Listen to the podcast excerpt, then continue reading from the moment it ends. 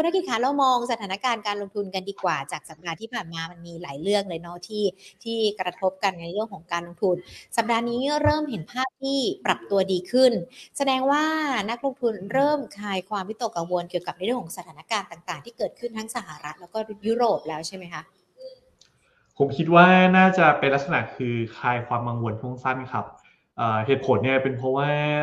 วีคที่แล้วเนี่ยนะครับในส่วนของตัวตลาดหุ้นโลกรวมถึงบ้านเราเนี่ยนะครับก็เรียกได้ว่าตอบรับข่าวลบตั้งแต่ SVB มาเครดิตสวิตนะครับแล้วก็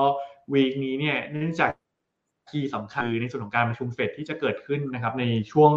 วันพรุ่งนี้นะครับจริงๆก็คือ เราจะรู้ผลประมาณเช้ามืดวันพฤหัสนะครับ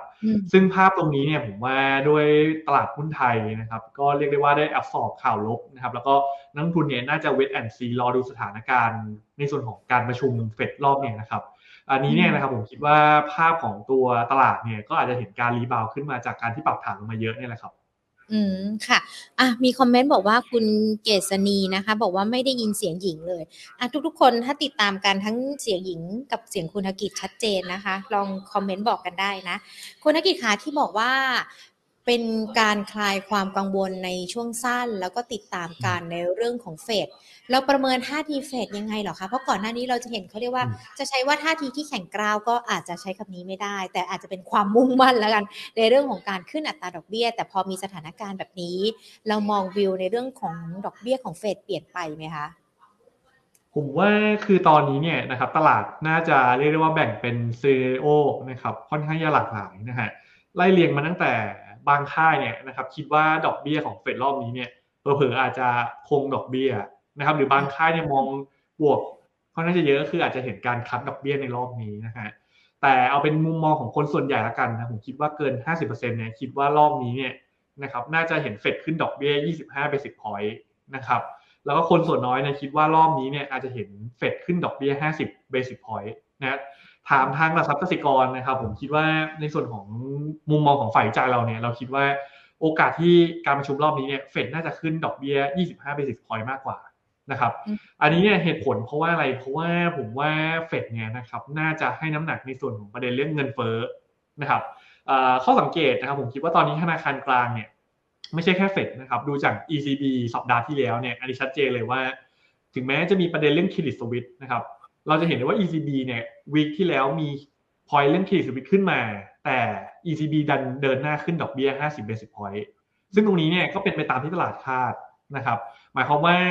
ในส่วนของธนาคารกลางเนี่ยนะครับยังมองว่าเงินเฟอ้อที่ยังทรงตัวสูงเนี่ยนะครับถึงแม้เราจะเห็นในฝั่งยุโรปแล้วก็อเมริกาเนี่ยเริ่มที่จะชะลอลงแล้ว แต่ยังทรงตัวสูงตรงนี้เนี่ยภาพของการขึ้นดอกเบี้ยเนี่ยยังมีความจำเป็นนะครับแล้วก็รอบนี้เนี่ยนะครับผมคิดว่า ประเด็นเรื่องวิกฤตในฝั่งธนาคารนะครับ ผมว่ารอบนี้เมื่อเทียบกับในอดีตอย่างปี 2008 นะครับหรือว่าในหลาย ๆ รอบเนี่ยรอบนี้ผมต้องยอมรับนะครับว่าธนาคารกลางต่างๆเนี่ยนะครับเข้ามาจัดการได้ค่อนข้างจะเร็วนะครับเราจะเห็นได้ว่าเสาร์อาทิตย์เนี่ยนะครับออกมาออกมาตรการแก้ไขปัญหาละนะดังนั้นเนี่ยผมคิดว่าภาพของธนาคารกลางอย่างเฟดเนี่ยนะครับรอบนี้เนี่ยผมแทงไปในฝั่งของขึ้นดอกเบี้ย 25 ตังค์นะครับคิดว่าการกดเงินเฟ้อหรือ ปราบเงินเฟ้อเนี่ยน่าจะเป็นหน้าที่ที่เฟดให้น้ำหนักอยู่นะครับนี้เนี่ยน่าเป็นคีย์ในส่วนของเรื่องดอกเบี้ยในรอบเนี่ยนะครับ ในที่จะเกิดขึ้นกลางอาทิตย์นี่ยครับคือเรามองว่าเฟดน่าจะขึ้นอัตราดอกเบี้ย 0.25%แล้วมันจะช่วยกดในเรื่องของอัตราเงินเฟ้อได้มากน้อยยังไงกันบ้างคะ แล้วทิศทางเศรษฐกิจสหรัฐจะเป็นยังไง เพราะว่าล่าสุดอย่าง Goldman Sachs เองเขาก็มีการมาปรับลด GDP สหรัฐกันด้วยนะคะ ครับจริงๆ เรื่องดอกเบี้ยเนี่ยนะครับเป็นเรื่องหนึ่งที่ให้น้ำหนักอย่างที่เมื่อกี้ผมเกริ่นไปนะครับแต่ key highlight เนี่ยผมว่าอยู่ที่ dot plot นะครับเพราะว่ารอบนี้เนี่ยจะมี dot plot ทั้งมุมมองคาดการณ์ทั้งตัวเลขเศรษฐกิจ GDP ในฝั่งสหรัฐ ตัวเลข PCE inflation ตัวเลขเงินเฟ้อในฝั่งสหรัฐ ตัวเลขอัตราการว่างงาน ซึ่งภาพตรงนี้จะเป็นตัวเรียกได้ว่าการตีความนะครับว่าในส่วนของคณะกรรมการเฟดเนี่ยเขามองยังไง นะครับผมว่าถ้าเกิดรอบนี้เนี่ยนะครับเราเห็นเฟดเนี่ยปรับลดตัว PCE ตัวเงินเฟ้อเนี่ยคาดการเงินเฟ้อในอเมริกาลงนะครับแล้วก็ตัว terminal rate นะครับตัวอัตราดอกเบี้ยเนี่ยซึ่งอันนี้เป็นคีย์สำคัญเลยนะฮะถ้าเฟดนะครับมีการปรับมุมมองในส่วนของตัว terminal rate เนี่ยนะครับเป็นลักษณะคือถ้าคิดว่าดอกเบี้ยในฝั่งสหรัฐรอบนี้เนี่ย FOMC คิดว่าถ้าจบอยู่แถวๆ5.25เนี่ยผมว่าตลาดน่าจะมองในส่วนของตรงนี้เป็นกลาง แต่ถ้าเกิด ตัว terminal rate เนี่ยออกมาต่ำกว่า 5 นะครับ ซึ่งผมคิดว่าโอกาสตรงนี้เนี่ยดูเหมือนน้ำหนักน่าจะยังน้อยนะครับ ถ้าออกมาในเทรนด์นี้จริงๆเนี่ยผมคิดว่าตลาดหุ้นเนี่ยน่าจะ reaction บวกนะครับ แต่กรณีที่ตัว terminal rate เนี่ยนะครับรอบนี้เนี่ยถ้าเฟดปรับขึ้นเป็น 5.75 หรือว่า6%นะครับผมผมว่าเคสเนี่ยถ้าเกิดเกิดขึ้นเนี่ยตลาดหุ้นสินทรัพย์เสี่ยงเนี่ยจะพักฐานอีกรอบหนึ่งนะครับก็มีโอกาสที่ดัชนีอย่างตัว SET Index เนี่ยนะครับถ้าเกิดเข้าเคสนี้เนี่ยผมคิดว่ามีโอกาสลงไป test 1515 ได้นะอันนี้เนี่ยแบ่งเป็น3 scenario นะครับแต่ถามมุมมองของเราเราคิดว่าน่าจะเกิดกรณีที่ 2 นะครับผมว่า key สำคัญก็คือเรื่องตัว terminal rate ตัวเงินเฟ้อตัว GDP นะครับแต่ถ้าให้เป็นประเมินเบื้องต้นนะครับผมคิดว่าดูจาก ECB เนี่ยนะครับเขามีการปรับตัวเลขเศรษฐกิจในฝั่งยุโรปขึ้น ผมคิดว่าในส่วนของเฟดเนี่ยตอนนี้เนี่ยเขาน่าจะเอาประเด็นเรื่องวิกฤตธนาคารทั้ง SVB นะครับเข้าไปพิจารณาประกอบ ผมคิดว่าอันนี้เนี่ยเป็นประเด็นที่อาจจะต้องติดตาม เพราะว่าภาพของการประชุมเฟดหลังจากนี้นะครับ จะเป็นตัวกำหนดทิศทางตัวตลาดหุ้นในช่วงไตรมาสที่ 2 แล้วก็ไตรมาสที่3นะผมผมมองว่ารอบนี้เนี่ยภาพใหญ่ต่างประเทศจะมีน้ำหนักกับตัวหุ้นไทยมากกว่าประเด็นในประเทศครับค่ะ แล้วถ้าเรามองกันถ้าเป็นกรณีที่2 scenario ที่คุณธกิจบอกกันไป เป้าดัชนีมันจะอยู่ที่ระหว่างเท่าไหร่ล่ะคะ ครับ คือจริงๆ ตัวดัชนีเป้าหมายนะสิ้นปีเนี่ยทางกสิกรเนี่ยเรายังประเมินที่ 1,768 จุดนะครับ อันนี้เป็น target สิ้นปี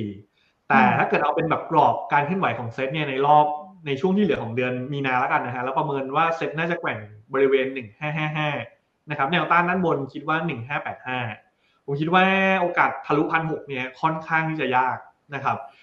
ยกเว้นกรณีที่ออกมาเป็นเคสคือดอกเบี้ยเนี่ย terminal rate ต่ำกว่า5% นะครับ แล้วก็อีกกรณีหนึ่งผมคิดว่ารอบนี้เนี่ย ประเด็นเรื่องการชะลอการทำ QT เนี่ย น่าจะเป็นอีกตัว key สำคัญนะครับ ที่ตลาดเนี่ยรอดูอยู่นะครับว่ารอบนี้เนี่ยเฟดอาจจะชะลอการทำ QT หรือเปล่า ถ้าเกิดออกมาในโทนเนี่ยผมว่าตลาดอาจจะตอบรับเชิงบวกนะแต่ตรงนี้เนี่ยเป็นสถานการณ์ที่อาจจะต้องรอดูอยู่นะครับก็เลยทำให้คิดว่า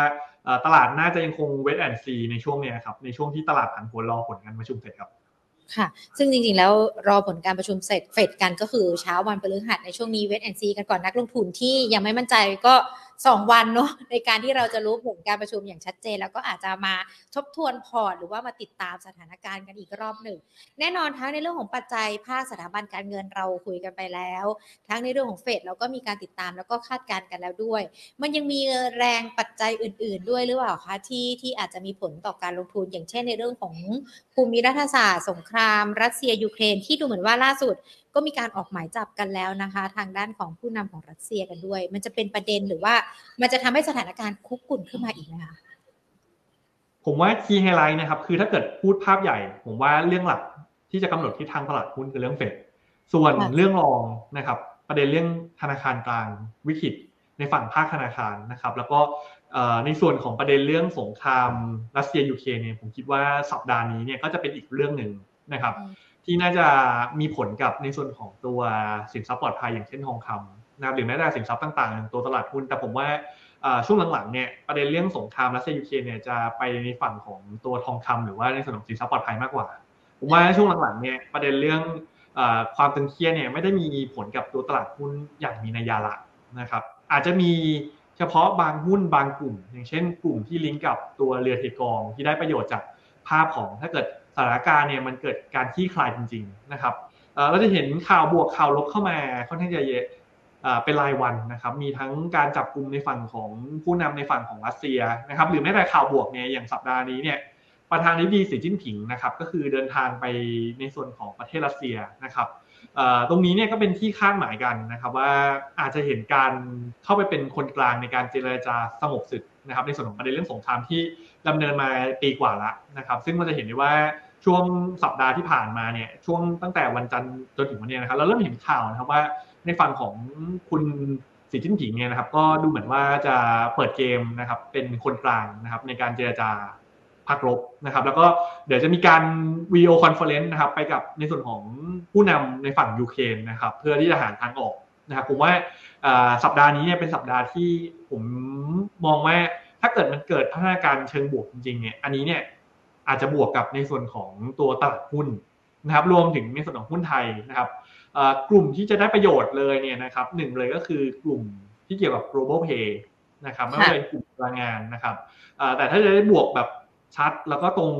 ตรงตรงประเด็นเนี่ยก็คือในส่วนของกลุ่มเรือเทกองนะครับผมว่าในส่วนของอย่างตัว PSL เนี่ยนะครับก็อาจจะเห็นภาพของปัจจัยบวกจากถ้าเกิด มีการยุติสงครามจริงนะครับ อาจจะเห็นการบูรณะประเทศนะครับ ซึ่งในส่วนของตัวเรือเทกองเนี่ยจะได้อานิสงส์จากการขนส่งพวกหินปูนทรายนะครับ ซึ่งภาพตรงนี้เนี่ยผมว่าเป็นคีย์ที่ต้องติดตามนะครับ แล้วก็หุ้นที่ได้ประโยชน์เสียประโยชน์เนี่ยอย่างที่เมื่อกี้ผมเกริ่นไปนะครับ ส่วนในส่วนของถ้าเกิดตัวสินทรัพย์ต่างๆ ถ้าเกิดมีการยุติสงครามจริงผมว่าทองคำเนี่ยอาจจะเห็นการพักฐานนะครับ อันนี้เนี่ยก็จะเป็นภาพที่ตลาดยังมอนิเตอร์ ก็คงต้องรอดูสถานการณ์ตรงนี้ครับ ค่ะสถานการณ์ต่างประเทศแน่นอนรอดูกัน แต่ว่าเราก็สามารถคาดการณ์กันได้ กรณีที่ดี กรณีที่เลวร้ายเพื่อที่นักลงทุนเนี่ยจะได้วางแผนการลงทุนกันถูกด้วยนะคะ แล้วก็แน่นอนถ้าตลาดหุ้นดี ทองคำก็อาจจะเป็นจังหวะพักฐาน เพราะว่าตอนนี้ราคาทองคำก็ปรับเพิ่มขึ้นด้วยนะคะ แล้วอย่างราคาพลังงานล่ะคะเรามองยังไงกันบ้างทิศทางราคาน้ำมัน มันยังคงปรับตัวลดลงกันอยู่ หรือว่ามันจะเป็นแรงกดดันหุ้นในกลุ่มพลังงาน ที่ที่ที่เราประเมินกันไว้ยังไงกันบ้างคะ จริงๆต้องยอมรับนะครับว่าถ้ามองเป็นแบบภาพใหญ่ไม่ว่าจะเป็นตัวน้ำมันราคาก๊าซธรรมชาตินะครับทานหินเนี่ยผมมองว่าเป็นลักษณะคือภาพของการแกว่งตัวเป็นลักษณะคือแกว่งตัวลงนะครับก็คือเป็นลักษณะไซด์เวดาวนะครับปัจจัยหนุนถามว่ามีไหม ถ้ามาไล่เรียงมีนะครับ ก็คือภาพของการที่จีนเปิดประเทศเร็วนะครับ ในส่วนของตัวความกังวลในส่วนของตัวเศรษฐกิจโลกที่อาจจะเกิด recession เนี่ยผมว่าหลังๆเนี่ยเราดูจาก Bloomberg consensus เนี่ยนะครับนักเศรษฐศาสตร์นักวิเคราะห์ส่วนใหญ่ก็คือ มีการปรับมุมมองนะครับว่าเศรษฐกิจในฝั่งยุโรปเนี่ยความน่าจะเป็นในการเกิดภาวะถดถอยเนี่ยตอนนี้เหลือแค่ห้าสิบเปอร์เซ็นต์จากช่วงต้นปีอยู่ที่แปดสิบเปอร์เซ็นต์ผมว่าตอนนี้ตลาดเริ่มที่จะมองบวกกับภาพของเศรษฐกิจนะครับแต่ปัจจัยลบนะครับที่อาจจะกลับมากดดันในส่วนของตัวราคาพลังงานเนี่ยผมคิดว่าอย่างประเด็นเรื่องความเสี่ยงเรื่องวิกฤตธนาคารที่ ตอนนี้ตลาดอาจจะตีความแล้วก็มองไกลว่าอาจจะลามไปภาคอื่นๆหรือเปล่าเนี่ยอันนี้อาจจะเป็นปัจจัยที่กดดันในส่วนของดีมานการบริโภคสินค้าโภคภัณฑ์นะครับรวมถึงก่อนหน้านี้เนี่ยปัจจัยที่เคยเป็นปัจจัยบวกนะครับ แต่ตอนนี้เนี่ยปัจจัยบวกตรงนี้มันลดลงไปอย่างเช่นในส่วนของโดยปกติเนี่ยราคาพลังงานช่วงควอเตอร์หนึ่งเนี่ยจะมีปัจจัยหนุนจากในส่วนของหน้าหนาวนะครับ เราเริ่มเห็นสถานการณ์อากาศเนี่ยมันเริ่มผ่อนคลายลงแล้วนะครับ เราจะเห็นได้ว่า ปัจจัยที่เคยบวกตรงนี้มันเริ่มขี้ขายหรือหายไปทำให้ภาพของตัวราคาพลังงานน้ำมันแก๊สธรรมชาติในเดือนเนี่ยนะครับเดือนปลายเดือนมีนาเนี่ยเริ่มเห็นการปรับตัวลงนะครับ ผมคิดว่าถ้าให้ประเมินนะครับ ผมคิดว่าอาจจะเป็นลักษณะคือแกว่งตัวลงมากกว่าครับค่ะแล้วมองราคาน้ำมันลงมาอยู่ที่ระดับเท่าไหร่คะไม่ไม่ไม่ได้ลึกไปกว่าเมื่อก่อนนี้ใช่ไหมคะจริงๆ ภาพของตัวราคาพลังงานเนี่ยนะครับ key สำคัญเนี่ยนะครับ ผมคิดว่าประเด็นเรื่องสงครามก็เป็นอีกปัจจัยหนึ่งเหมือนกัน ถ้าเกิดสถานการณ์สงครามที่คลายเนี่ยอันนี้อาจจะเป็น factor กดดันตัวน้ำมันนะครับมุมมองของน้ำมันเนี่ยผมคิดว่าช่วงนี้น่าจะแกว่งตัวบริเวณ 75 นะครับจนถึง 80ถึง85 เหรียญนะครับอันนี้เนี่ยอาจจะเป็นภาพของการแกว่งตัวในกรอบเนี่ยนะครับก็คิดว่าเดือนนี้เนี่ยนะครับที่สำคัญก็คงเป็นสถานการณ์ต่างๆ แล้วก็ในส่วนของภาพของตัวภาพใหญ่เนี่ยจะเป็นตัวกำหนดทิศทางตัวราคาพลังงานครับ ค่ะ ก็เป็นในเรื่องของประเด็นต่างประเทศก่อนที่จะวกกลับเข้ามาในบ้านเรานะคะ มีคุณผู้ชมติดตามเรากันมาตั้งแต่ตอนต้นเลยนะคะ แล้วก็มีคำถามจากคุณอ๋อยด้วยเป็นคำถามเกี่ยวกับในเรื่องของมุมมองดอกเบี้ยนี่แหละค่ะบอกว่าไม่ทราบว่าทางออกของปัญหาของเฟดนะคะ จะจบยังไง เพราะถ้าไม่ขึ้นดอกเบี้ย เงินเฟอ้อก็ไม่ลด ถ้าไม่ขึ้นเงินเฟอ้อก็จะยังคงสูงอยู่แบบนั้น แล้วมันจะแก้ปัญหายังไงในเรื่องของระบบเงินล้น ที่มันมีปัญหากันอยู่ในขณะนี้ด้วยคุณกิจมองเป็นเขาเรียกว่าอะไรสองทางให้กับนักลงทุนได้ทราบมากยิ่งขึ้นได้ไหมคะครับ คือประเด็นเรื่องเงินเฟ้อเนี่ยนะครับ ตัวแปรหนึ่งเลยที่อาจจะกดเงินเฟ้อให้ลงได้เนี่ยแต่ผมคิดว่าผมก็ไม่อยากให้เกิดนะฮะก็คือ ภาวะเศรษฐกิจชะลอหรือว่าเกิดวิกฤตเศรษฐกิจ ผมว่าตอนนี้เนี่ยทางธนาคารกลางอย่างเฟดเนี่ยน่าจะชั่งใจอยู่นะครับ ก็คือ ภาพของตัวเงินเฟ้อเนี่ยนะครับ เราเห็นแล้วว่าเราเห็นภาคบริการในฝั่งของภาคอสังหาที่ยังเป็นตัวที่ทำให้เงินเฟ้อเนี่ยยังกดไม่ลง หรือแม้แต่ในฝั่งของภาคที่เกี่ยวกับการบริโภคนะครับตรงนี้เนี่ยนะครับ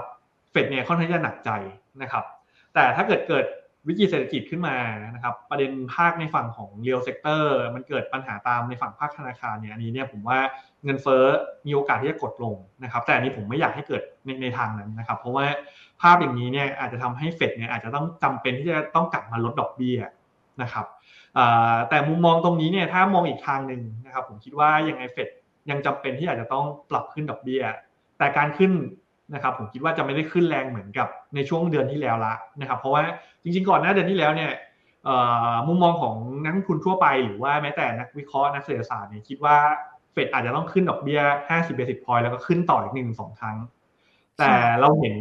ผลกระทบที่เกิดขึ้นค่อนข้างจะเร็วในช่วงสองที่ผ่านมาอย่างวิกฤต SVB นะครับในฝั่งของตัวเครดิตสวิตที่มีปัญหาอีกรอบหนึ่งเนี่ยอันนี้เนี่ยนะครับผมว่าเฟดเริ่มที่จะตระหนักแล้วนะครับว่า ผลกระทบของดอกเบี้ยที่เฟดขึ้นมาปีที่แล้วถึง 400 basic point เนี่ยนะครับ มันได้ได้สร้างผลกระทบกับในฝั่งของตัวสถาบันการเงินนะครับ ดังนั้นเนี่ยผมว่าถ้าผมเป็นเฟดตอนนี้นะครับ ก็ค่อนข้างจะลำบากใจที่จะต้องเลือกระหว่างในส่วนของสถาบันความเสถียรเสถียรภาพในฝั่งของสถาบันการเงินกับในฝั่งของเงินเฟ้อที่ยังกดไม่ลงนะครับ ก็โดยรวมสรุปนะครับผมคิดว่าเฟดยังจำเป็นที่ต้องขึ้นดอกเบี้ยแต่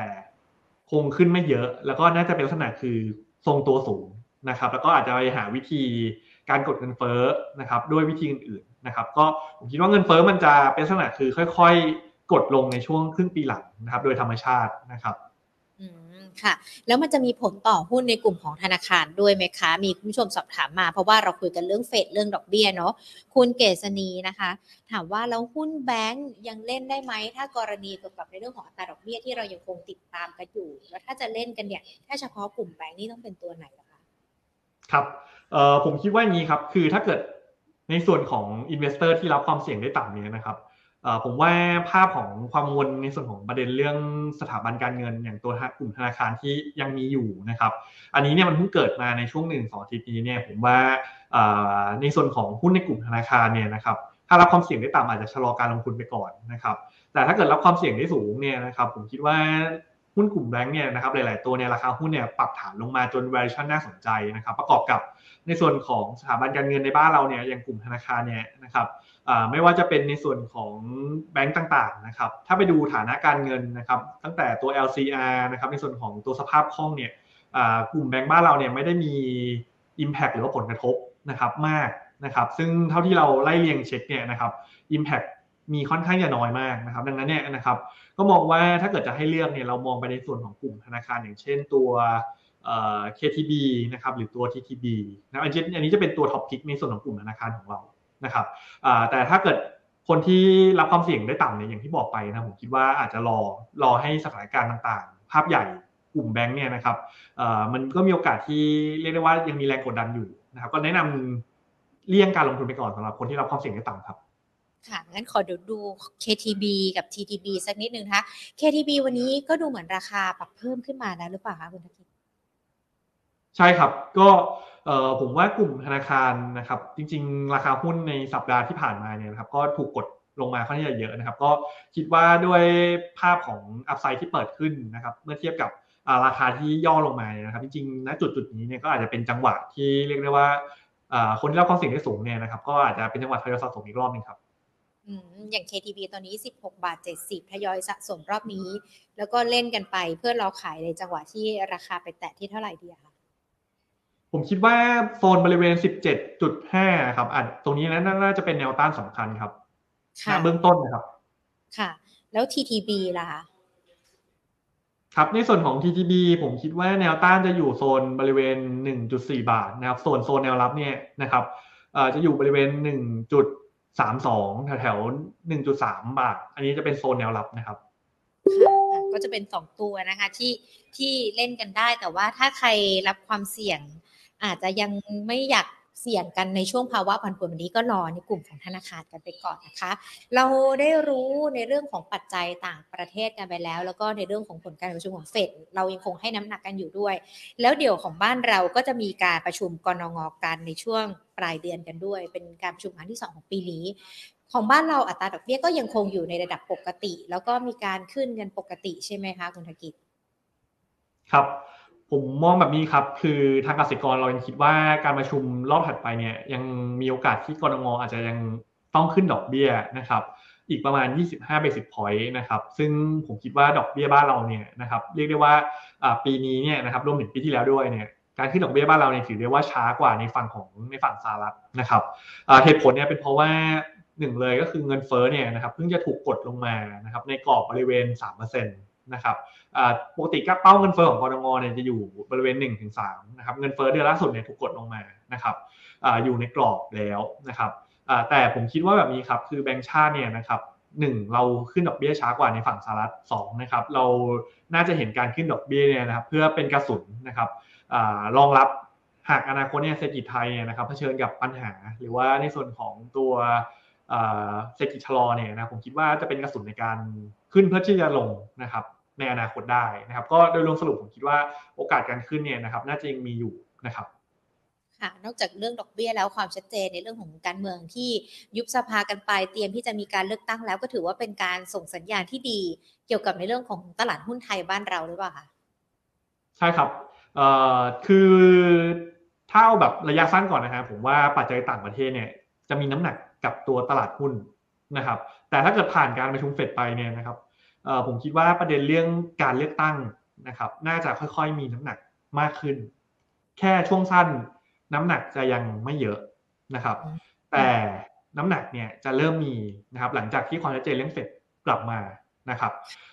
ในส่วนของการเลือกตั้งเนี่ยผมว่ารอบนี้ค่อนข้างจะชัดเจนนะครับว่าต้นอาทิตย์นะครับ ในส่วนของรัฐบาลเนี่ยนะครับมีการประกาศยุบสภาแล้วก็ประกาศลงในราชกิจจานุเบกษาเป็นที่เรียบร้อยแล้วนะครับ แล้วก็ในส่วนของวันเลือกตั้งเนี่ยก็คิดว่าคงจะเกิดขึ้นในช่วงสัปดาห์แรกหรือสัปดาห์ที่2ของเดือนพฤษภานะครับ ซึ่งโดยปกติสถิติในอดีตเนี่ยนะครับ ตลาดหุ้นไทยเนี่ยนะครับ ก่อนการเลือกตั้งประมาณ 1 เดือนเนี่ยนะครับ ตลาดหุ้นมักจะปรับตัวเพิ่มขึ้นนะครับประมาณโดยค่าเฉลี่ยเนี่ยนะครับ เราวัดตั้งแต่ปี 1996 นะครับ ปี 2000 นะครับ แล้วก็รอบล่าสุด 2013 นะครับ แล้วก็อีกหลาย ๆ รอบในประมาณ 5 รอบที่เราวัดขึ้นมาเนี่ยนะครับ ตลาดหุ้นมักจะตปรับตัวเพิ่มขึ้นประมาณ 3%ครับ แล้วก็หุ้นที่มักจะ outperform เนี่ยนะครับหรือว่ามีการก็งรายการเนี่ยนะครับส่วนใหญ่จะเป็นกลุ่ม domestic pay นะครับอย่างเช่นกลุ่ม finance นะครับกลุ่มค้าปลีกกลุ่มสื่อนะครับกลุ่ม ICT นะครับผมคิดว่าในรอบนี้เนี่ยนะครับตลาดหุ้นบ้านเรานะครับช่วงที่มีการเลือกตั้งเนี่ยอาจจะแตกต่างจากในอดีตนะครับอย่างที่เมื่อกี้ผมเกินไปนะครับก็คือรอบนี้เนี่ยบ้านเราบังเอิญเจอในส่วนของประเด็นเรื่องวิกฤต นะครับในฝั่งของภาคธนาคารด้วย แล้วก็ในส่วนของไซเคิลดอกเบีย้ยที่เราอาจจะต่างกันในอดีตนะครับดังนั้นเนี่ยนะครับความผันผวนเนี่ยนะครับน่าจะยังมีนะครับ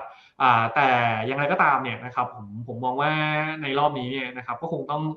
ติดตามดูนะครับ เพราะว่าโดยปกติเนี่ยนะครับ ยิ่งใกล้ก่อนการเลือกตั้งเนี่ยนะครับ ตลาดหุ้นมักจะแกว่งตัวนะครับ หรือบางบางช่วงเนี่ยจะแกว่งตัวอะไรทิศทางนะครับ แต่กลุ่มที่จะกลับมาเล่นก็จะเป็นกลุ่มเหล่านั้นนะครับ ก็โดยรวมสรุปผมคิดว่าในส่วนของตัวการเลือกตั้งรอบนี้จะไม่เหมือนกับในอดีตครับ อืมค่ะ แต่ก็น่าจะเป็นการส่งสัญญาณที่ดีขึ้น ถ้าอย่างนั้นเองภาพต่างประเทศที่เรารอกันอยู่ ไม่ว่าจะเป็นทั้ง ภาคสถาบันการเงินในเรื่องของอัตราดอกเบี้ย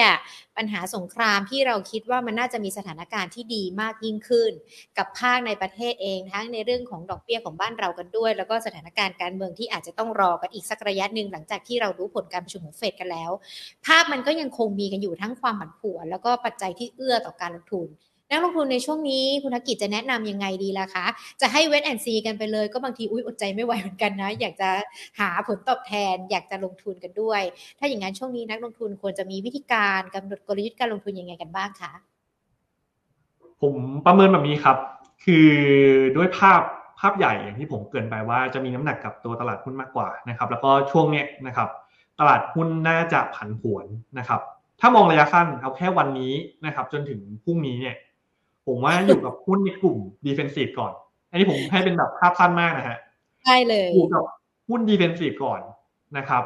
เพราะว่าอะไรนะครับ เพราะว่าสองอาทิตย์ที่ผ่านมาเนี่ยพิสูจน์ไปแล้วนะครับ ว่าหุ้นในกลุ่ม defensive เนี่ย outperform นะครับกลุ่ม defensive ถามเราเรามองสามกลุ่มครับ กลุ่มแรกนะครับ ก็คือในส่วนของกลุ่มโรงไฟฟ้านะครับผมว่าโรงไฟฟ้าเนี่ยจริง ๆ ช่วงนี้เนี่ยนะครับ น่าสนใจนะครับ หนึ่งเลยนอกจากเป็นกลุ่ม defensive เนี่ยอันที่สองก็คือเราเห็นปัจจัยบวกจากบอลยิวที่ปรับลงตามมุมมองของดอกเบี้ยนะครับที่เริ่มมีบางค่ายคิดว่าดอกเบี้ยอาจจะผ่านจุดพีคไปแล้วนะครับอันนี้เนี่ยเราเห็นบอลยิวปรับลง ซึ่งจะบวกกลุ่มไฟฟ้า ถัดมานะครับคือค่าเงินนะครับ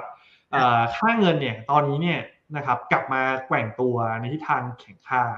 ถึงแม้เดือนที่แล้วเนี่ยจะผันผวนนะครับมีบางช่วงเนี่ยเกือบจะทะลุ 36 นะครับ แต่ก็ตอนนี้เนี่ยแกว่งตัวลงมาแถวๆโซน 34 3 35 นะครับ เงินบาทที่โทนเนี่ยเป็นลักษณะแข่งค่านี้ก็จะบวกกลุ่มโรงไฟฟ้านะครับ ถัดมาเนี่ยผมคิดว่างบควอเตอร์หนึ่งเนี่ยลงไฟฟ้า อย่างเช่นกลุ่มโรงไฟฟ้า SPP เนี่ยทิศทางกำไรจะฟื้นตัวนะครับ เพราะว่ามีปัจจัยบวกจากค่า FT ที่ปรับเพิ่มขึ้นนะครับ แล้วก็ที่สำคัญเนี่ยเดี๋ยวช่วงประมาณต้นเดือนเมษาประมาณวันที่ 4 เมษาเนี่ยนะครับก็จะมี catalyst บวกจากในส่วนของประเด็นเรื่องการประมูล ในส่วนของไฟฟ้าพลังงาน ทดแทนนะครับผมคิดว่ากลุ่ม renewable เนี่ยนะครับน่าจะเห็นโมเมนตัมการกลับมาเก็งกำไรอีกรอบหนึ่งนะครับถามเรานะครับโรงไฟฟ้าเราชอบตัวไหนนะครับเราชอบตัว BGRIM นะครับคิดว่าในส่วนของประเด็นเรื่องค่า FT ที่ขึ้นเนี่ย BGRIM จะได้ประโยชน์มากที่สุดนะครับก็จริงๆโรงไฟฟ้าหลายตัวเนี่ยนะครับผมคิดว่าน่าสนใจนะครับ แต่ถ้าจะให้เรียกก็จะเรียก BGRIM กับตัวที่2นะครับก็คือตัว GULF นะครับตัว GULF Energy นะอันนี้ก็จะเป็นตัวเลือก นะครับ แล้วก็เป็นธีมธีมหุ้นธีมแรกก็คือกลุ่มไฟฟ้านะครับ จะเป็นธีม defensiveค่ะธีมต่อมาล่ะคะ ถัดมานะครับธีม defensive อันที่2ก็คือกลุ่มโรงพยาบาลครับผมมองว่ากลุ่มโรงพยาบาลเนี่ยนะครับ จริงๆก็เป็นอีกหุ้นนะครับ กลุ่มหนึ่งนะครับ ที่เรียกได้ว่าค่อนข้างจะ outperform ในช่วงที่ตลาดผันผวนจริงๆผมไปดูในฝั่งของตัวตลาดหุ้นอเมริกาเนี่ยกลุ่ม healthcare นะครับกลุ่มพยาบาลในฝั่งอเมริกาเนี่ยก็ค่อนข้างจะแข็งกว่าตลาด นะครับถ้าจะให้เรียกกลุ่มโรงพยาบาลเนี่ยผมเลือกไปในส่วนของโรงพยาบาลที่ราคาหุ้นเนี่ยถูก take profit ลงมาหรือว่ากองอยู่ในโซนล่างนะครับ downside ค่อนข้างจะต่ำนะครับแล้วก็มีปัจจัยบวกหนุนเนี่ยนะครับผมคิดว่าโรงพยาบาลเนี่ยตัว BCH นะครับตัวเกษมราชนะครับน่าสนใจนะครับในส่วนของบริษัทเนี่ยนะครับมีการไกด์ลัสนะครับว่าในส่วนของเดือนเมษาเนี่ยอาจจะเห็นการปรับขึ้นค่า SSO นะครับหรือประกันสังคมเนี่ยขึ้นอีกประมาณ 8-9%นะครับซึ่งถ้าเกิดมีการปรับขึ้นจริงๆเนี่ยนะครับ ผมว่าในส่วนของตัวราคาหุ้นเนี่ยจะมีคาตาลิสต์หนุนเชิงบวกนะครับ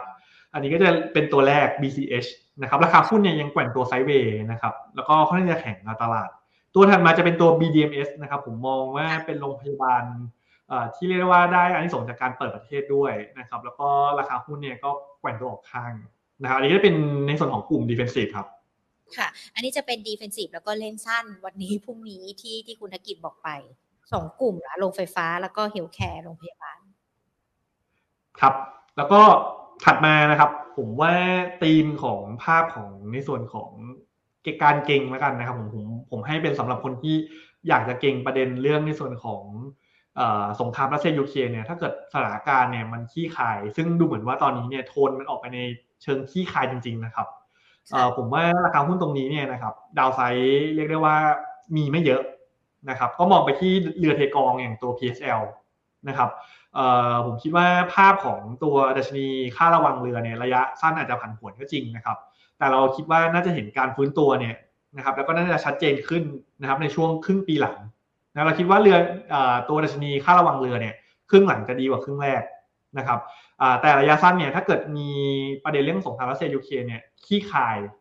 ถ้าเกิด กลางอาทิตย์นี้เนี่ยมีการเจรจาสงบศึกจริงๆเนี่ยผมคิดว่าเรือเทกองอย่าง GSL เนี่ยจะได้ประโยชน์นะครับจากภาพของการขนส่งนะครับในส่วนของตัวสินค้าเพื่อบูรณะประเทศในฝั่งทั้งรัสเซียและยูเครนนะครับก็จะเป็นตีมเก่งไรในส่วนของตัวเรือเทกองครับ ค่ะ อย่าง PSL ตอนนี้ราคา 14 บาท 10 สตางค์นี่ ถ้าเก่งกำไรราคานี้เข้าไปได้เลยใช่ไหมผมคิดว่าจะเป็นลักษณะคือแบ่งไม้ซื้อนะครับ ถ้าเกิดรับความเสี่ยงที่สูงเนี่ยผมคิดว่าทยอยสะสมไม้แรกตรงนี้นะครับ แล้วก็เก่งกำไรนะเพราะผมมองว่าตรงนี้เนี่ยดาวไซด์เนี่ยนะครับอ่าโลในช่วงที่ผ่านมาเนี่ยอันนี้จะเป็นในส่วนของถ้าเกิดหลุดเนี่ยก็คืออาจจะหาจังหวะทยอยออก แต่ผมคิดว่าณราคาเนี่ยนะครับ อันนี้เราพูดถึงการเก็งในส่วนของธีมเรื่องสงครามรัสเซียเนี่ย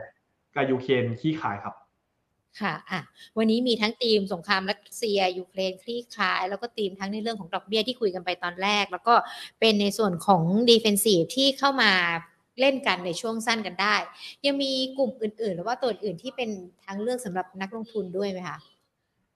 ผมว่าจริง ๆ ช่วงเนี้ยนะครับ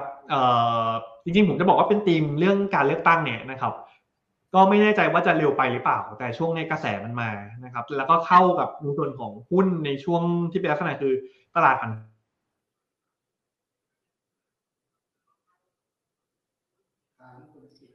เดี๋ยวคุณผู้ชมรอสักครู่อะครับอะเชิญเลยค่ะครับปีนะครับผมมองไปที่ตัว CPO นะครับก็ได้ทั้งกระแสเรื่องการเลือกตั้งด้วยนะครับ ในส่วนของค่าไฟด้วยนะครับ ที่ตอนนี้ดูเหมือนว่าจะมีการเสนอลดค่าไฟต่ำกว่า 5 บาทนะครับ อันนี้ก็จะเป็นปัจจัยบวกกับตัวมาจินแล้วก็ตัวธุรกิจนะครับ แล้วก็ในส่วนของการเปิดประเทศด้วย ผมคิดว่าการที่นักท่องเที่ยวเดินทางเข้าประเทศเข้ามาเนี่ย อันนี้ก็ได้หนุนในส่วนของยอดขายสาขาเดิมนะครับ แล้วก็ทิศทางกำไรเนี่ยผมคิดว่าทิศทางในปีนี้เนี่ยน่าจะเห็นการฟื้นตัว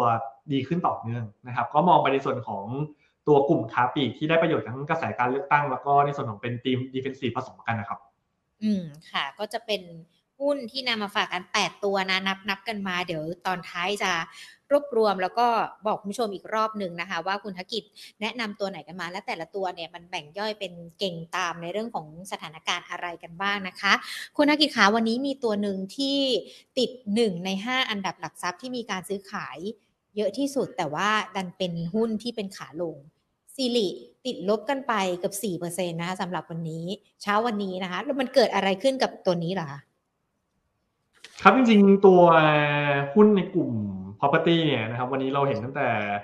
ซีรีนะครับราคาหุ้นก็ถูกเทคโปรฟิตลงมานะครับก็พยายามไปเช็คหาข่าวนะครับ จริงๆเท่าที่เช็คดูเนี่ยยังไม่ได้มีปัจจัยอะไรเข้ามากระทบนะครับ แต่ผมว่า อีกส่วนหนึ่งเนี่ยนะครับก็คือตัวบริษัทเนี่ยนะครับก็คือก่อนหน้านี้อาจจะถูกเก็งกำไรในส่วนของประเด็นเรื่องการเลือกตั้งด้วยนะครับ ซึ่งเมื่อวานนี้ก็เราจะเห็นได้ว่าตัวการยุบสภาเนี่ยนะครับเกิดขึ้นนะครับผมถ้าเกิดให้ประเมินเบื้องต้นอาจจะเป็นในส่วนของการเซลล์วันแฟกนะครับในส่วนของภาพของประเด็นเรื่องการเมืองการเลือกตั้งครับเท่าที่เช็คต่างไม่ได้มีปัจจัยอะไรลบครับ ถ้าอย่างนั้นคุณธกิจแนะนำนิดนึงได้ไหมคะว่าใครที่เลือกลงทุนตามหุ้นที่เกี่ยวข้องกับสถานการณ์ต่าง ๆ อย่างการเมืองเราก็อาจจะเจอเหตุการณ์ที่ราคามันขึ้น หรือว่าราคามันลงก็ได้ ดังนั้นนักลงทุนอาจจะต้องใช้ความระมัดระวังอย่างยิ่งเลยหรือเปล่าในเรื่องของการลงทุน อาจจะเป็นสถานการณ์อื่น ๆ ด้วยก็ได้นะ ครับจริงๆ ผมว่าอันนี้เนี่ยอาจจะต้องพิจารณาแล้วก็เลือกดูเป็นรายบริษัทนะครับ ราะว่าบางบริษัทนะครับผลประกอบการนะครับทิศทางปีนี้เนี่ยถ้าเกิดเห็นการฟื้นตัวชัดเจนนะครับมีแผนธุรกิจที่เติบโตเนี่ยนะครับแต่อาจจะถูกเก็งอะไรนะครับจากอีเวนต์ต่างๆอย่างประเด็นเรื่องการเมืองเนี่ยผมว่าราคาหุ้นที่ย่อลงมาเนี่ยอาจจะเป็นจังหวะทยอยสะสมนะครับอีกรอบหนึ่งนะครับหรือว่าการที่ย่อลงมาเนี่ยนะครับถ้าเกิดเทรนมันเป็นขาลงเนี่ยอันนี้อาจจะต้องใช้กราฟทางเทคนิคประกอบนะครับเพราะว่าอันนี้เนี่ยผมว่าถ้าเกิด หุ้นเนี่ยนะครับเทรนเป็นขาลงเนี่ยอาจจะต้องหาจุดคัดลอสหรือว่าในส่วนของ take profit นะครับในช่วงสั้นนะครับก็อาจจะต้องเลือกดูนะครับว่าบริษัทที่เราถืออยู่เนี่ยนะครับราคาหุ้นอยู่ในโซนไหนนะครับถ้าเกิดถูกเก็งอะไรขึ้นมาเยอะแล้วปัจจัยบวกเนี่ยนะคตไม่มีเนี่ยนะครับเอาลุกธุรกิจเนี่ยนะครับยังไม่เห็นปัจจัยบวก ผมคิดว่าอาจจะต้องพิจารณาออกออกมาก่อนครับ ค่ะอะก็ถือว่าเป็นคำแนะนำนะคะสำหรับการลงทุนถ้าหากคุณผู้ชมที่เลือกลงทุนตามสถานการณ์ต่างๆ ที่เกิดขึ้น มันก็ต้องมีในเรื่องของการดูทิศทางกันด้วยนะคะ ไม่ใช่ว่าอุ้ยข่าวนี้กำลังมาใส่ไปเต็มที่ พอข่าวหมดไปหุ้นมันก็มีการปรับย่อลงก็ต้องติดตามกันด้วยนะคะ คุณนักกิจข่าววันนี้โอ้โห เรียกได้ว่าคึกคักทีเดียวใน YouTube ของเรารวมไปถึง Facebook ด้วย มีหลายคำถามนะคะ อยากจะสอบถามกันมา แล้วก็เป็นลายตัวกันด้วยนะคะ เลยอยากจะขอรบกวน ตอบคำถามนักลงทุนที่ติดตามเรามาตั้งแต่ต้นชั่วโมงเนาะอย่างคุณสมคิดนะคะแอดวานแนวรับแนวต้าน มองยังไงคะ แล้วราคานี้ต้องขายก่อนหรือเปล่า 214 บาทตอนนี้ ครับผมคิดว่าถ้าเกิดยังมีอยู่เนี่ยนะครับ เป็นผมผมจะแนะนำเลโทฟิตลันต่อนะครับ ผมคิดว่าโซนแนวต้านถัดไปจะอยู่บริเวณ 230 นะครับ แล้วก็จุดที่ถ้าเกิด หลุดลงมาเนี่ยผมคิดว่าโซนบริเวณ 205 จนถึง 210 เนี่ย อันนี้อาจจะเป็นจุดที่เราอาจจะทิมหรือว่าล็อกโปรฟิตออกมาครับค่ะ คุณวันชนะนะคะ สอบถามตัว Stark ค่ะ Stark Corporation วันนี้มองทิศทางตัวนี้ยังไงกันบ้างคะ STARK ใช่สองบาท38สตางค์ดูเหมือนจะย่อลงไป ครับในส่วนของตัว Stark เนี่ยนะครับ เนื่องจากทางบริษัทเนี่ยนะครับ ยังไม่ได้มีการเรียกได้ว่าจะส่งงบ การเงินนะครับ ก็รู้สึกว่าราคาหุ้นเนี่ยนะครับจะไม่ได้มีการเทรดนะครับมาหลายวันแล้วนะครับ ก็อันนี้เนี่ยจะต้องรอดู auditor นะครับในการพิจารณานะครับในส่วนของการตรวจงบครับ ค่ะอะได้เลยค่ะ งั้นเดี๋ยวมาดูตัวต่อไปนะคะออมีหลายท่านสอบถามกันมาวันนี้จะเป็นคำถามที่เกี่ยวข้องกับในเรื่องของทฤษฎีซะส่วนใหญ่เนาะคุณเกียรติศักดิ์นะคะ สอบถามตัว JMart ค่ะ มองยังไงกันบ้างคะตัวนี้ ครับ ในส่วนของตัว JMart นะครับ ผมคิดว่าในส่วนของภาพของราคาหุ้นเนี่ยนะครับ ก็ rebound ขึ้นมาฟื้นตัวขึ้นมานะครับ แนวต้านถัดไปจะอยู่โซนบริเวณ 30 บาทนะครับ แล้วก็แนวรับเนี่ยผมคิดว่าจะอยู่บริเวณโซน 20จนถึง 22 บาทครับ ค่ะมองเป็นการ rebound ช่วงสั้นครับ ค่ะอ่ามองเป็นการ rebound ช่วงสั้นนะคะ เหมือนที่คุณกิติศักดิ์สอบถามมาเลยนะ คุณจิรกิจค่ะทียู ราคานี้สะสมได้ไหมคะ ราคาเป้าหมายอยู่ที่เท่าไหร่ ตอนนี้ 14 บาท 70 ค่ะ ผมคิดว่าภาพของราคาหุ้นเนี่ยนะครับยังคงเป็นเทนขาลงนะครับ แล้วก็ระยะสั้นเนี่ยราคาหุ้นแกว่งตัวไซด์เวย์ออกข้างนะครับผมคิดว่าแนวต้านสำคัญจะอยู่โซนบริเวณ 16 บาท นะครับ อันนี้เนี่ยน่าจะเป็นเป้าทางเทคนิคนะครับ แล้วก็ในส่วนของปัจจัยบวกนะครับ ในช่วงสั้นเนี่ยนะครับ หลังจากการประกาศงบออกมาเนี่ยผมคิดว่าในส่วนของตัวทิศทางทั้งในส่วนของราคาทุนหน้า แล้วก็ในส่วนของตัวค่าเงินเนี่ยนะครับอย่างค่าเงินเนี่ยเทรนยังเป็นลักษณะคือแกว่งตัวแข่งค่านะครับ ก็น่าจะทำให้ยังไม่มีปัจจัยบวกในส่วนของหนุนราคาหุ้นในช่วงนี้ครับค่ะ คุณพันนีนะคะ AUCT ขอแนวต้านค่ะตัวนี้ออคชั่นนะครับค่ะ ครับเอ่อเอ่อรบกวนนะครับเอ่อถอยกราฟนะครับ ไปอีกสักระยะหนึ่งนะครับเท่าที่ผมประเมินนะครับ ผมผมผมคิดว่าในส่วนของออคชั่นเนี่ยนะครับตัวราคาหุ้นเนี่ยนะครับ ก็เรียกได้ว่าแกว่งตัวออกข้างนะครับ แล้วก็ปรับตัวขึ้นมานะครับ ยกไฮยกโลนะซึ่งจริงก็เป็นภาพของ กราฟเนี่ยครับเป็นเทนขาขึ้นนะครับผมประเมินว่าแนวต้านเนี่ยจะอยู่โซนบริเวณ12 บาทก่อนครับ ค่ะตอบคำถามกันไปแล้วนะคะสำหรับคุณพันนีนะคะ มาที่ตัวต่อไปคุณมาสอนค่ะ BCPG ราคาแถวนี้น่าสนใจไหมคะ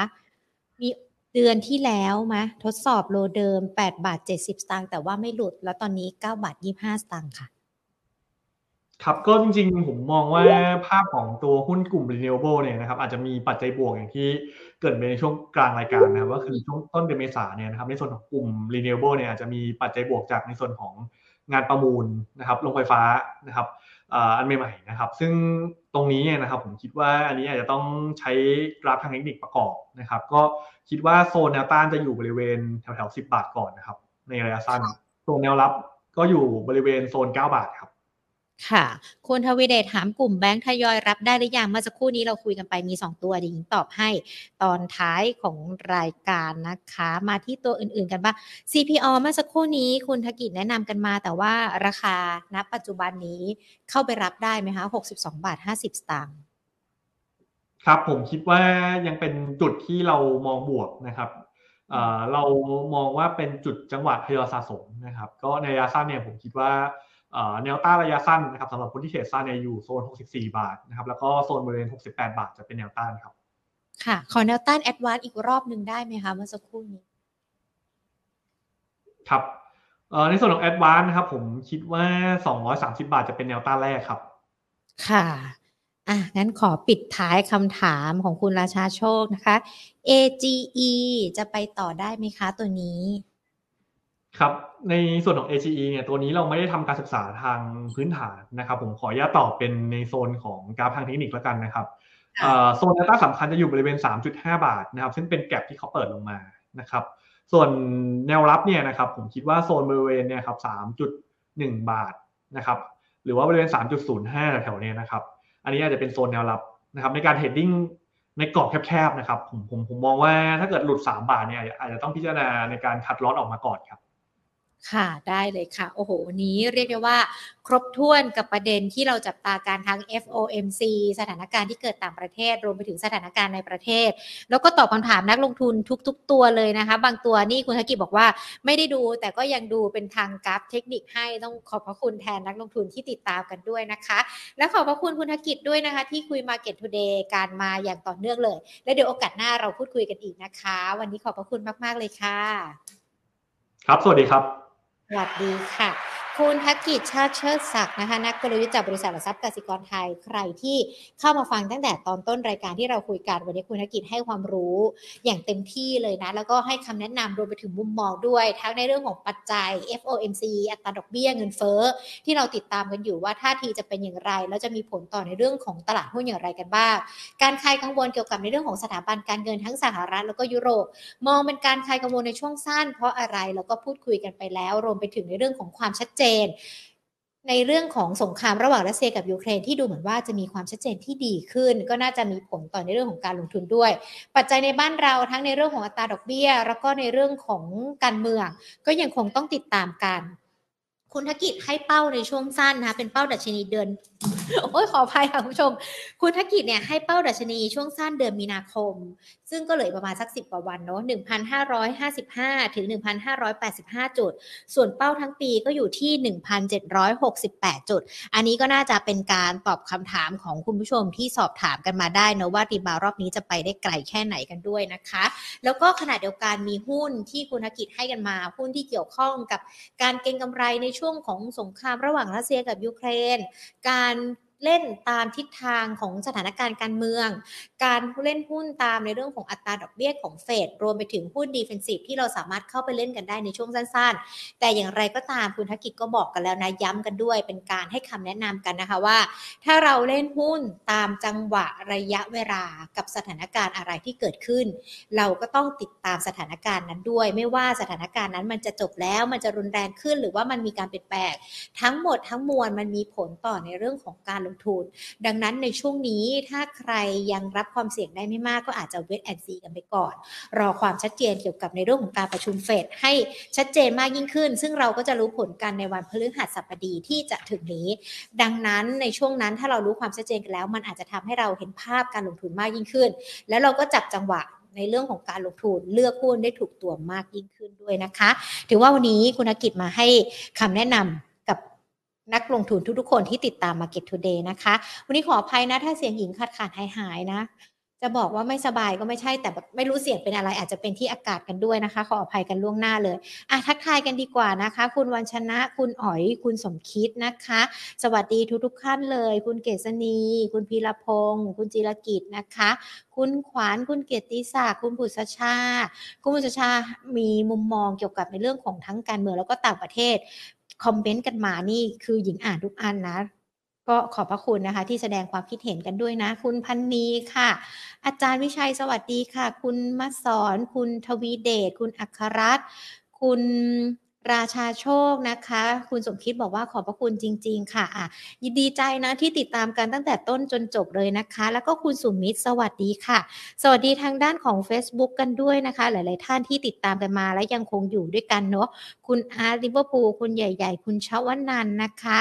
คุณสตาร์เจอร์เนาะแล้วก็หลาย ๆ ท่านเลยที่ติดตามกันมา คุณวันลีคุณกอพันคุณแรงผลักดันที่มีความสุขที่สุดในโลกโอ้คุณแม่ยกลูกคนเดียว สวัสดีทุกๆท่านเลยคุณขวัญคุณชัยนะคะ สวัสดีทุกทุกคนที่ติดตามรับชมรับฟัง Market Today นะคะ แล้วก็ขอบพระคุณกันด้วยที่ติดตามกันมาอย่างเสมอมาเลย ใครที่ยังไม่ได้เป็นเพื่อนกัน Facebook กดไลค์กันได้มันนี่ at banking channel กดไลค์ กด subscribe ที่ YouTube Money at Banking Channel นะคะ จะได้ไม่พลาดในเรื่องของการลงทุน เราคุยกับนักวิเคราะห์ทุกวัน วันจันทร์ถึงวันศุกร์แถมยังมีการพูดคุยกับผู้เชี่ยวชาญ พิเศษนะคะ เวลามีกรณีพิเศษต่างๆ เพื่อที่จะประเมินสถานการณ์กันด้วยนะคะ ดังนั้นมาเป็นเพื่อนกันทั้ง Facebook แล้วก็ YouTube ได้นะคะ วันนี้หมดเวลาแล้วลากันไปก่อน สวัสดีค่ะ